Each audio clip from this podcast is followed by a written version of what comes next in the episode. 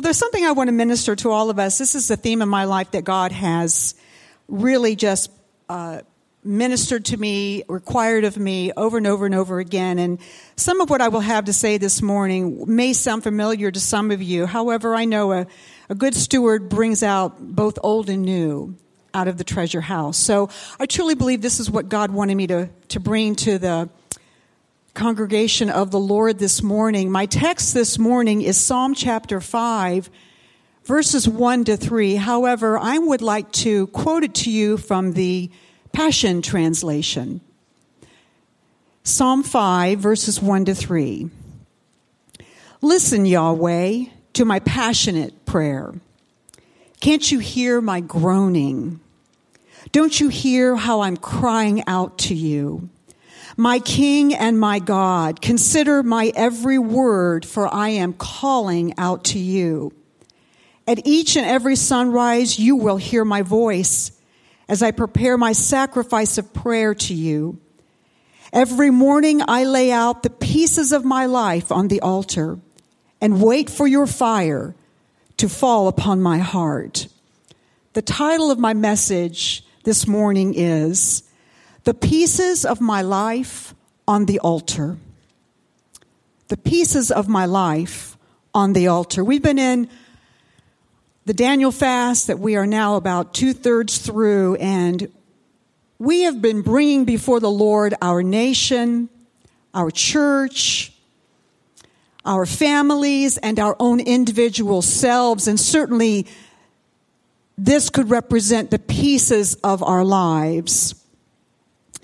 Psalm chapter 5, verses 1 to 3 tells us to bring the pieces of our lives before God. There's something about life, it has a way of becoming very complex and complicated. I can remember when I was a little girl and I would come home from school and I'd kick my shoes off, pop myself a pot, a pot full of popcorn and flick the cartoons on, and life was easy and free and simple. Not a care in the world. And give it some time, and life can become very complex and complicated. Here I stand, age 63, and the pieces of my life have multiplied over time. Praying about this, I'm praying about that, I'm praying about that and that and that. So many pieces have been introduced into my life. If you live life long enough, life will become complicated and complex. However, there is nothing new under the sun. We're not special. Every human being that has ever existed will enter into the complexity of life, and they'll have many, many pieces in their life and in their journey. And no wonder the psalmist wrote in chapter 5 bring the pieces of your life. He felt that. Life was becoming more than he could manage more than he could handle, more than he could organize and assemble. All of us organize, uh, organizing freaks. We want to try and organize our life. And it gets to a point where we realize I can't organize all of this. There's not a category for everything that falls into my life. I can't come up with a neat and tiny, tidy place to categorize this one. And it compels us to get before the Lord I was thinking about Abraham in the Bible. And you know, we don't hear anything about this man until we are introduced to him in Genesis chapter 12. His life apparently was simple. It was unseen until the Lord encountered his life. But when God encountered his life, things began to change. God began to do so many things in his life. You know, God actually has a way of complicating our life. People want the Lord to make their life simple, but God will complicate your life. God complicated Abraham's life big time. But I've come to this conclusion whether you know the Lord or you don't know the Lord, life is going to be complicated. It's going to be complex. You're going to have all kinds of pieces in your life. You don't know how to put the puzzle together. I don't know where this puzzle piece fits, God. It doesn't make sense. So whether we're, we know God or we don't know God, let's just get, let's just accept this fact. Life is complicated and there are lots of pieces. And when God comes into our life, He complicates our life with His will. because we've got to make a decision. What am I going to do with this thing called the will of God? And so God comes into Abraham's life and he starts complicating Abraham's life. First and foremost, he calls him. When God puts a mandate or an assignment on your life, that complicates your life. That brings a complexity into your life that you've never expected to have to deal with. Abraham was probably just living his life with his wife and his family. He had a neat and tidy life. He had apparently a strong relationship with his father. And God comes into his life and complicates his life with the call. And he says, Abram, I want you to leave Ur. I want you to leave your home. I want you to leave your family and I want you to follow me. Now that's, that's some complexity that God brings into somebody's life because that's going to require some real sacrifice and, and obedience. Serving God is not easy. It takes sacrifice. It takes deep soul searching decisions that, that says to, you say to yourself, well, if I choose the Lord, that means I can't choose that. You can't have your cake and eat it too if you're going to follow God. And so God comes into Abraham's life and makes his, his life very complicated and challenging. He gives him the call. I thank God that God called me when I was 16 years old. That is an awesome moment in my life. It has marked me forever. But it complicated my life. It made me make decisions for my life that I was going to have to grow up, sit up straight, listen to God, get serious with God, obey God. You can't disobey God and have the anointing of God on your life. You can't be compromising, loving the world and loving God and having a strong anointing in your life. God will not be mocked. You will reap what you sow. But however, if you press into God, God will show up big time. Glory to God. So he's complicating Abraham's life with the call of God. Boy, didn't God complicate your life, honey, when the Lord called you? Wow. He messed up everything. Even got your mom and dad mad at you. It took them years to, to finally embrace the call of God in your life. And so God says, now Abraham, I want you to follow me. I want you to leave Ur. I want you to follow me, leave your family. And in the midst of all of that heart-rending, complicating decision making, God gives him the most amazing promise of God, of, of God. Wow.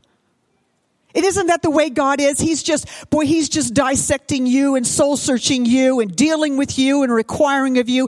And then on the flip side, here comes the most amazing direction and promise from God. Wow. Hallelujah. He'll make it worth your journey.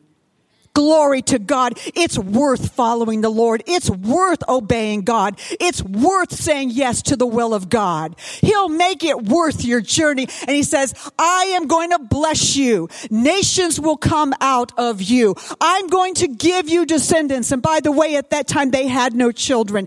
And he said, whoever blesses you, I'm going to bless, bless you. And whoever curses you, I will curse them. God says, I've got your back. If they bless you, I'll bless them. If they curse you, I'm going to curse them. I've got your back. And there's the most ridiculous thing in my life. I don't know what this is, and I hope I just kind of share my little something something with you. God's not going to take it away from me. But God does this for me. He always lets me know He's got my back. I don't know what this is. This is the craziest thing. Anytime I start going off of an entrance ramp onto a major highway, you know how you get a little wigged out when you got to get, get, women especially, we get a little wigged out with driving. We don't, I don't like to drive. I could never drive the rest of my life. My husband, if he was a wealthy man, I'd say hire me a chauffeur. He can take me any, everywhere I want to go. I don't like to drive. But I kid you not almost every single time I start to descend onto a major interstate, I'm like, oh gosh, here I go. I got to get in this traffic. I can look down that lane that I've got to merge into, and there is not a car in sight. And it's like God just always says, I got your back. It's the craziest thing. Lord, don't take that from me since I shared that with them.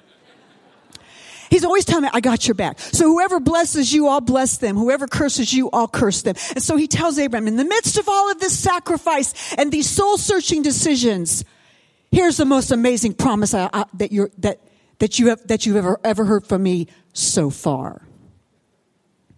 Okay. And in the midst of all this, here comes a famine. Isn't, isn't life crazy? You've got God speaking, then you got a famine on the other side. Then, as he starts journeying with God, he en- enters into strife with Lot's herdsmen. So Abram's herdsmen and Lot's herdsmen, Lot went with them.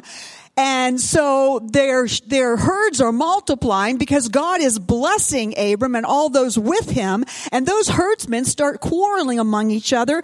And because of all of this increase and the complexity that comes with increase, it brought strife. Is that not crazy or what? And so Lot leaves him. And so you can have the, you can be right smack dab in the will of God and people start losing their minds on you. And they leave you. But this is what is so amazing to me. If you ever read the account after, it's right after Lot leaves Abraham, God speaks to Abraham. And he gives him yet another promise. And I think this is just a little wink from heaven Maybe we got to get certain people out of our life so we can hear God's voice. Who are you listening to? So our lives can be similar, just like Abraham's. I thought about my life. Wow. My life can be so much like, like Abraham's. I've heard the voice of God. I've heard God say, Follow me. God has given me the most incredible promises in my life. I've gone through famine financial famine. First seven years, we were so painfully, incredibly poor. I never dreamed in a million years I would be there. Help me, Jesus. I remember going, we were pregnant with our children. I, Don't you love how we say we? I threw you. I, I, brought, I, I gave you a little something, something there this morning. We were, we were pregnant with our kids, did not have health, did not have insurance. I mean, I think one year the most money we brought in was at $7,000. Help us, Jesus. We hardly had food to eat. The Lord was always faithful. It wasn't always what I wanted, but I had food. And I can remember got pregnant with the kids and the first pregnancy, I had to go to the welfare clinic in Dayton, Ohio, down in the, in the nasty side of Dayton. I didn't want to do it, didn't want to be there. I wasn't raised in this poverty. I wasn't raised in this kind of environment. And I went down there, sat down there in that room with those clinic, and lo and behold, we all had the same two o'clock appointment. There were about 60 of us girls. I'd ask, well, what time is your appointment? Two o'clock. Well, what time is yours? It's two o'clock. And they herded us all in there like cattle. And you know, this is, um, we honored life this morning in the video. And if you go to a welfare clinic, guess what they ask you when they bring you into the examining room? I hated this question. And they'd ask, they asked me the question again the second time when I had my, when I was pregnant with my son. And they asked, do you want to abort this child? Or do you want to keep this child? I hated that question. I want to keep this child because I'm a Christian and there's life on the inside of me. And I would use that moment but I, I hated sitting there in the midst of all of that. It wasn't what I planned on. It wasn't supposed to work out that way. Oh my goodness. Called of God, promises of God, financial famine in my life, trials, complexities, perplexed over things that were happening in my life. And then, yet, lo and behold, here would come the voice of God again into my life, giving me another promise. Wow. What do you do with all of these pieces? That's a, that's a question. That's a legitimate question. God, what am I supposed to do with all of these pieces of my life? It demands an answer. We can try and ignore that question because of all the pieces of our life. We can try to ignore all the pieces of our life and stuff them away somewhere, put them away in some back drawer. I don't want to deal with it. I don't want to ask God about that. I'm not even interested in an answer. I don't even want to pray about that. We can just pretend like life is amazing and great but life is not always amazing and great. Sometimes God is speaking and He is giving promises, but then sometimes there are things that just complicate and perplex our life. And it is a question that I believe demands an answer. God, what are you going to do with all the pieces in our lives, we've heard your voice. You've spoken promises to us. We go through trials, so many things that complicate our life. We hear your voice again. You give us promises of, again and again. So what are we supposed to do with these pieces? Are we just supposed to carry this load in our life? And carry this burden to where? Where am I carrying all these pieces to? What am I supposed to do with these pieces? And I love Psalm chapter 5. Referring again to the text that I read in the Passion Translation. This is what we do with the pieces of our life. I lay out the pieces of my life on the altar. God has an answer for us this morning. What do I do? Where do I take? Am I supposed to carry all these pieces in my soul? All these fragmented pieces of my life? Where do I take them? God says, bring them to the altar. And through our time of fasting and praying, God has just been resonating in me. Rhonda, build an altar. Build a new altar. Don't build yesterday's altar. Build a new altar today, now, right where you are. Bring your present pieces to the altar. God has an answer for all of our complexities. He has a place where they belong. God has a place where God, He wants us to put these pieces. And I've been doing it at home before God, building an altar at home by myself before God, building an altar in the presence of the Lord as we've been coming to church and having these prayer meetings. I'm building an altar before the Lord. I'm building an altar when I'm at church here this morning as I was worshiping God. God, see my altar. I am building an altar. It's new, God. I've never been here right now before. I am not living in my memories of yesterday. God, I'm alive right here, right now. And I am building an altar that you need, I need you to see this altar, God. There's something remarkable when we bring the pieces of our life before God. God starts doing something with those pieces and they start transforming into something besides a piece of my life and it becomes a sacrifice on the altar. When you bring the pieces of your life and you lay them on the altar, there is a transformation in, in heaven. Those pieces become sacrifices.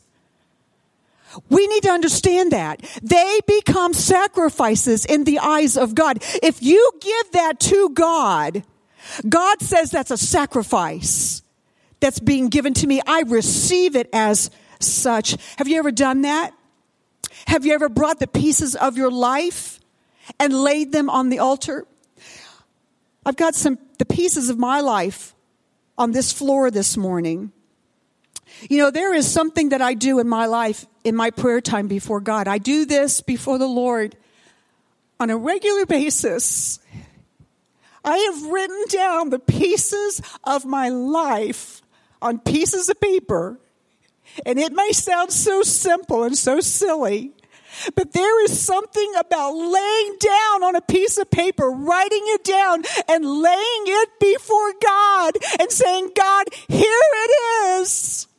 Here it is. And I just assembled some of the things that I lay before God. I lay my family before the Lord, and not only do I have a request for my family, but I've got their pictures. I put, I bring their faces before God. I lay down, I said, Lord, here are the complexities of my life. I write down the things that are so complicated and that perplex me and that, that bring pain into my soul. And I write them down. I don't carry them in my soul. I write them down for God to see. I think of Hagar, thou God seest me promises. God has given me so many promises. Shame on you if God gives you a promise and you don't write it down. Shame on you. Those are the most precious moments in your life that you can have. If God's going to give you a promise, write it down. And I've got promises from God. And I have written them down and I hold them before the Lord prophetic written words. God has given me prophetic words in my life and I write those down and I hold them before the Lord and I say, God, bring it to pass. Lord, I am believing you. You spoke these prophetic words over my life and I am still believing you, God. They will not be wasted on me, God. They will not be wasted. Don't take my prophetic promise and give it to somebody else because I could have cared less. They will not be wasted, God. I've written them down. I'm showing them before you in prayer.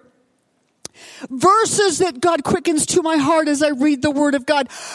Shame on you if you can just glaze over the word and nothing ever sticks and nothing lands and a verse does not come out and burn you in your soul.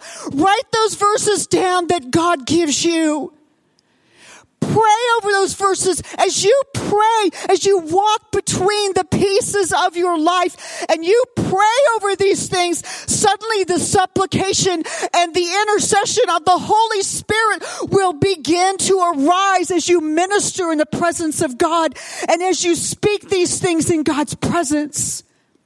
Suddenly the things that God has spoken to you, He will begin to reaffirm and He will even give line upon line and precept upon precept. Suddenly greater revelation of that scripture will begin to emanate and expand and grow in your understanding. And therefore, when you go back to that verse again, you can pray over it and pray over it and pray with greater revelation and understanding. Many times God wants to give us a verse and He says, What are you going to do with it? I am not speaking my word to you just so you can fill your mind with information. As I talked to the ladies on Wednesday night, information is not transformation. Information is not transformation. What brings transformation is when you bring before God His word and He encounters you with it. That's transformation. I lay before God the very secrets of my heart. I'm sorry, honey, you're the closest person in my life. But there are things that I tell God that I know only God can understand. The word says his understanding is past finding out. God understands me. God understands me. And I cry before the Lord. I lay myself. You know what I do? I get down like this. And I tell God, here I am, God. I lay myself on the altar. I don't just put a piece of paper on the ground. I lay myself on the altar. I spread out before God. And I say, God, here I am. Speak to me. Encounter me. Deal with me. I need to hear from you, God. I need to know you, God. I need to know you like I've never known you before in this time of fasting and praying, I just sensed the Holy Spirit said, ask me to reveal myself to you in a way I never have before. I've been praying for revelation. Oh God, give me a revelation of Jesus Christ. Give me a greater revelation of who he is. As I lay myself before you, God, show yourself to me. Speak to me. Deal with me, God. Deal with me. May I have ears to hear what the Spirit is saying to me. Deal with me, God. Take the blinders off my eyes. Unplug my ears, God. Deal with me. Divide asunder between my soul and spirit. What is going on on the inside of me that my soul always wants to get in way of what the Spirit of God is trying to work in my spirit? Something's wrong. Something's wrong. God, Deal with me. Show me what it is. And He will. I ask God for miracles. I've got two granddaughters in my life and they need miracles. And I'm asking God for miracles in my family's life. And you know what else I lay before God? Satan's attacks. Do you remember the story of Hezekiah when he received a letter from an evil, an evil man, and that man said, I'm coming to take you, and I'm going to destroy you, and I'm going to take everything you have. I've done it to others, and I can do it to you. And Hezekiah took that letter that that evil man had sent him. And the word of God says he spread that letter out before the presence of the Lord. And when the enemy attacks, you know what I do? I lay it in God's face and I say, Satan, look at this. I'm going to tell God. I'm telling God. And when I, when I tell God, you're in trouble.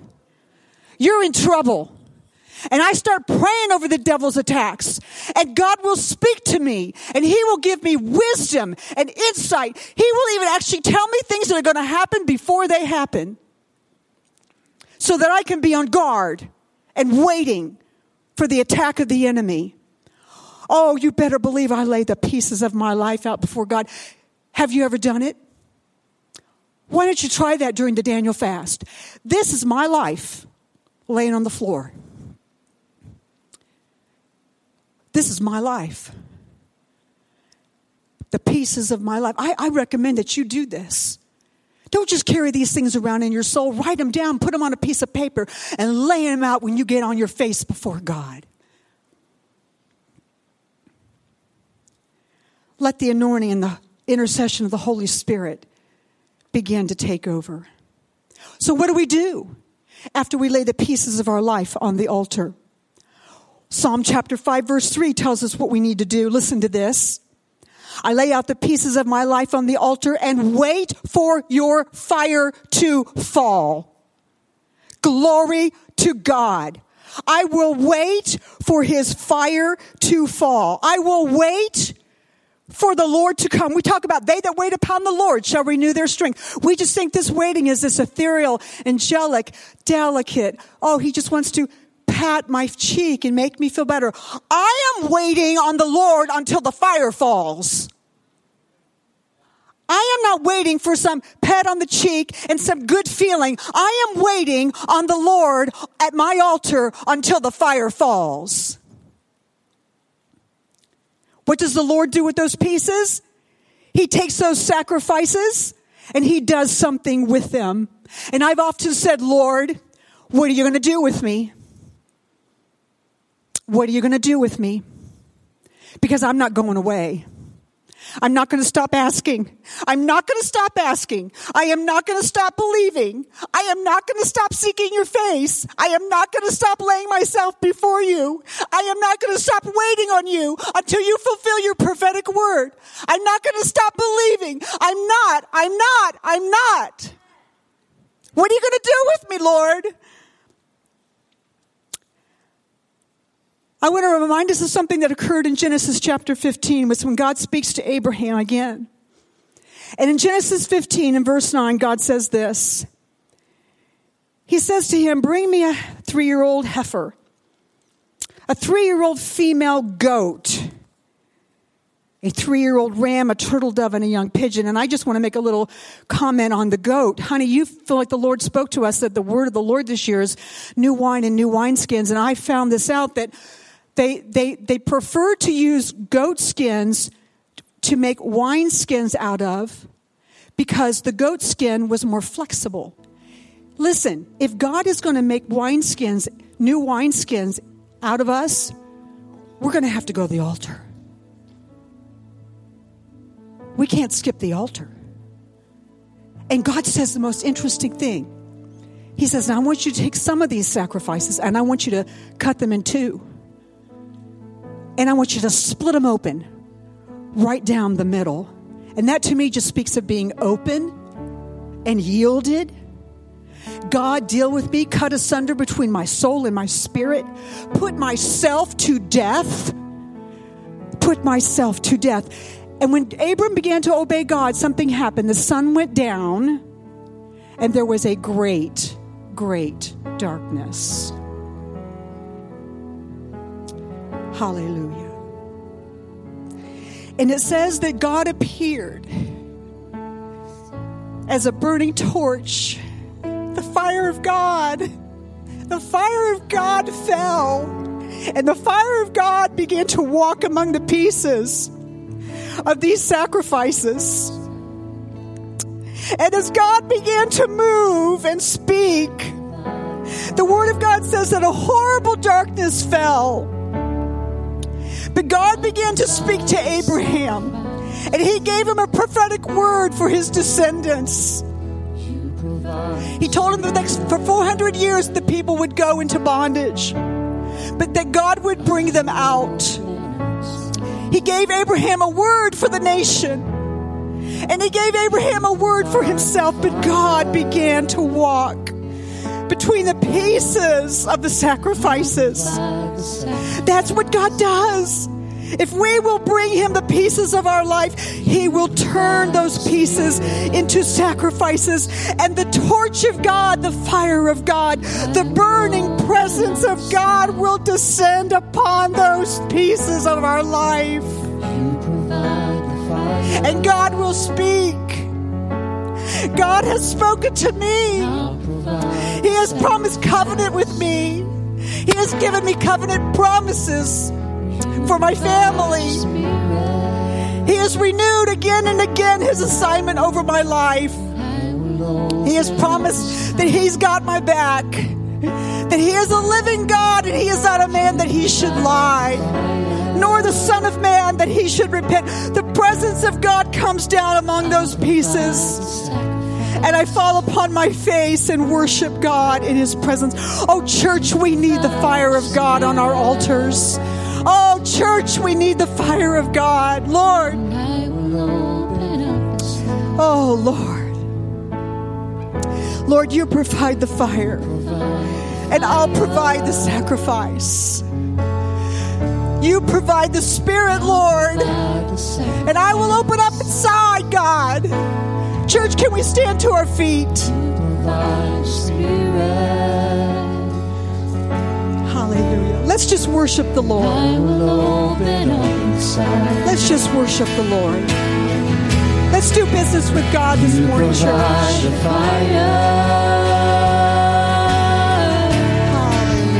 Now provide the sacrifice.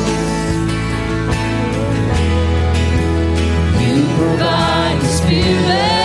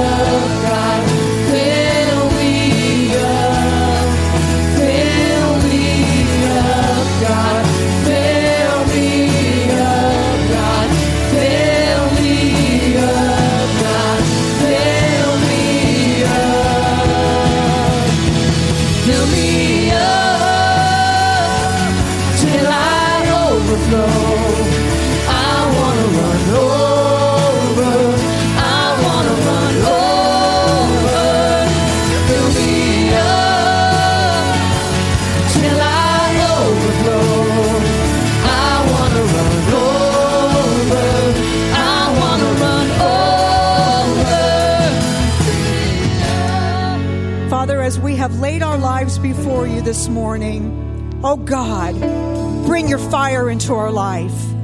Bring the burning torch of your presence into this church. Oh God, we lay ourselves before you. I pray, God, that we would be held accountable from the words that we have heard this morning. That God, you would mark us with this word. That we cannot go back and be the people we used to be. But there is something that demands a response in our lives to you. And oh God, I pray that you will move in this place. That, oh God, you will walk among us, oh God. That the burning presence of God will be our testimony and our portion. Oh God, burn off the flesh, burn off ego, burn off self will, burn off deception and manipulation and disobedience and rebellion. Oh God. Burn off the lusts of the flesh and the desire to just satisfy ourselves. Oh God, may we burn for you. Oh, hallelujah. Hallelujah. Thank you, Lord Jesus. With your heads bowed, if you are here today and you realize, you know what? I need to return to Jesus. I am backslidden. I am far from God. I'm no longer walk close to the Lord, but I need to come back to Jesus. My friend, if that is you, just raise your hand. Yes, praise the Lord. Just lift your hand up. If that is you, just lift up your hand. You need to come back to Jesus. You feel like God is dealing with you. Go ahead, Rhonda. Just pray with her. Just pray with her. Pray with her. Thank you, Jesus. Pastor Luke, pray with him right there. Hallelujah. With your head still bowed, if you're here today and maybe you're not a Christian and you need to come to Jesus, you need to come to Jesus. He needs to be your Savior. You need to turn to God, repent of your sins, receive Christ as your Savior. You want me to pray with you to receive Christ as your Savior. If that is you, raise your hand. Raise your hand. I will take you to the Lord. Anybody in the house, I would say, That is me. I need to get saved. Just raise your hand. Oh, Lord, we love you today. We're so thankful for this great word, laying out the pieces of our life. I'm going to do that this next week. It's not something I, I do like my wife does, but she challenged us during this last week uh, to write down the pieces of your life and uh, lay it out before the Lord and lay yourself before God. That's what I'm going to do. And, and oh, Lord, let your fire fall on us. Let your fire fall to burn up the chaff and to set a passion in our heart for you to thwart the enemy, to found us in grace. Oh Lord, hear us when we call upon your name in Jesus' name. Jesus' name.